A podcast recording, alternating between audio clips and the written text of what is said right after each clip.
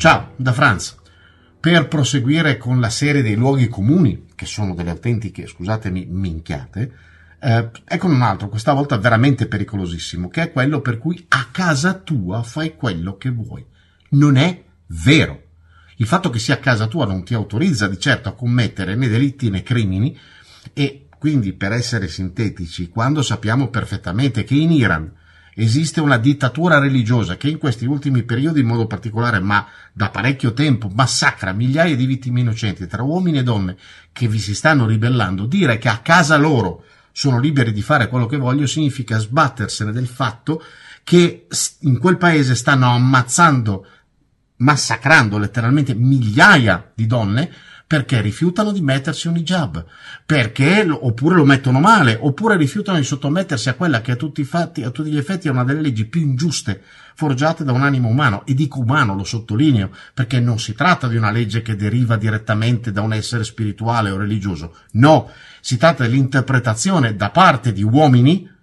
che così trovano il modo e la giustificazione per poter schiacciare nel modo più becero l'essere femminile. Eh, quando in Cina esiste di fatto una dittatura eh, da parte di, di pochissimi, eh, che in tre anni sono riusciti a ridurre il paese alle macerie per un fanatismo, per poter dimostrare che loro sono quelli più belli e quelli più fighi, costringendo i propri cittadini a, mm, campi, a essere rinchiusi in campi di concentrazione, eh, di concentramento, scusate, a non andare neppure a, a, a non poter neppure andare a, pro, a procurarsi il cibo, quindi semplicemente perché positivi a un tampone Covid per settimane, ok? E solo ora che la figura di merda a livello internazionale gli è sfuggita di mano, fanno marcia indietro. Dire che sono, che sono a casa loro e quindi possono fare quello che voglio significa sbattersene i coglioni anche di questo. Vi stracciate le vesti? E cambiate il nome alle professioni femminili, ma poi ve ne fottete allegramente di quello che sta succedendo in Iran o in Cina o in altri paesi di questo tipo con la scusa che a casa loro possono fare quello che vogliono. Spedite tonnellate di armi e munizioni, giustamente o no, in Ucraina perché eh, si difendano, ovviamente a casa loro, eh, dai russi, ma non, varia, non, non varate la benché minima azione nessun tipo di azione contro governi che schiacciano letteralmente nella violenza e nel sangue l'idea stessa di libertà, macchiandosi dei più orribili diritti verso esseri umani innocenti. Esseri umani, capite? Ce la fate a mettere due neuroni insieme e capire che siamo tutti esseri umani e non italiani, cinesi, iraniani o che cazzo d'altro? Se a casa vostra ammazzate qualcuno, state commettendo un reato tanto quanto lo stareste commettendo se lo faceste in mezzo alla strada. Ed è da idioti pensare altrimenti. Eh,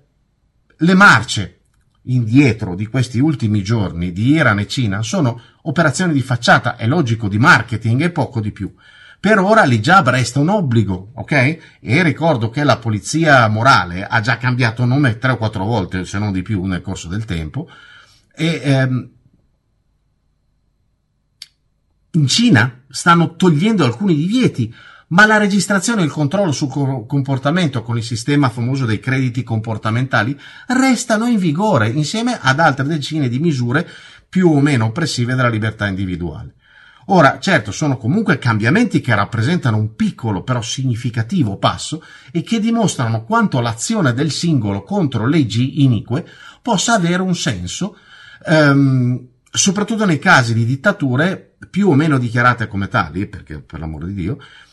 che allora la dittatura è basata sull'ego di uomini, di singoli, eh, o di un piccolo gruppo di uomini, e hanno come tallone d'Achille l'immagine a livello mondiale che deve essere sempre la migliore che c'è, quindi il fanatismo delle dittature nel voler proporre sempre la propria immagine come migliore, come perfetta, è anche il loro tallone d'Achille. La storia ci insegna che nell'istante in cui un popolo si ribella e questa cosa, tutte le porcate compiute da una dittatura vengono alla luce, quasi sempre la suddetta dittatura tenta prima l'azione eh, di, di, di, di, la via del sangue, diciamo, quindi cerca di soffocare tutto nel sangue, e poi quella della marcia indietro parziale o totale, di solito parziale, ovviamente. Eh, per questo la prima cosa che fanno è tentare di bloccare internet e comunicazioni internazionali, perché sono i mezzi tramite cui il resto del mondo può venire a scoprire i crimini di cui si macchia. Una volta internet non esisteva era più difficile, ma oggi bastano poche, eh, diciamo poche eh, rivelazioni che diventano virali e la figura di merda è garantita. Quindi la mentalità però di chi crede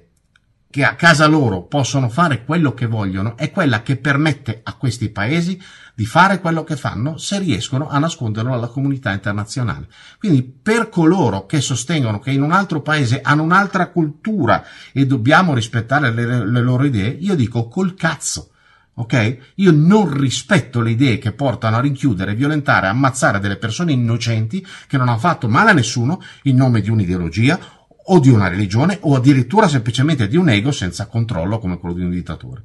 E se voi lo fate, sempre per il discorso di qualche tempo fa sulla responsabilità individuale, siete conniventi con quello che fanno a casa loro e prima o poi state pur tranquilli che il karma vi si pianterà da qualche parte per dimostrarvi che a casa vostra non avete capito un cazzo.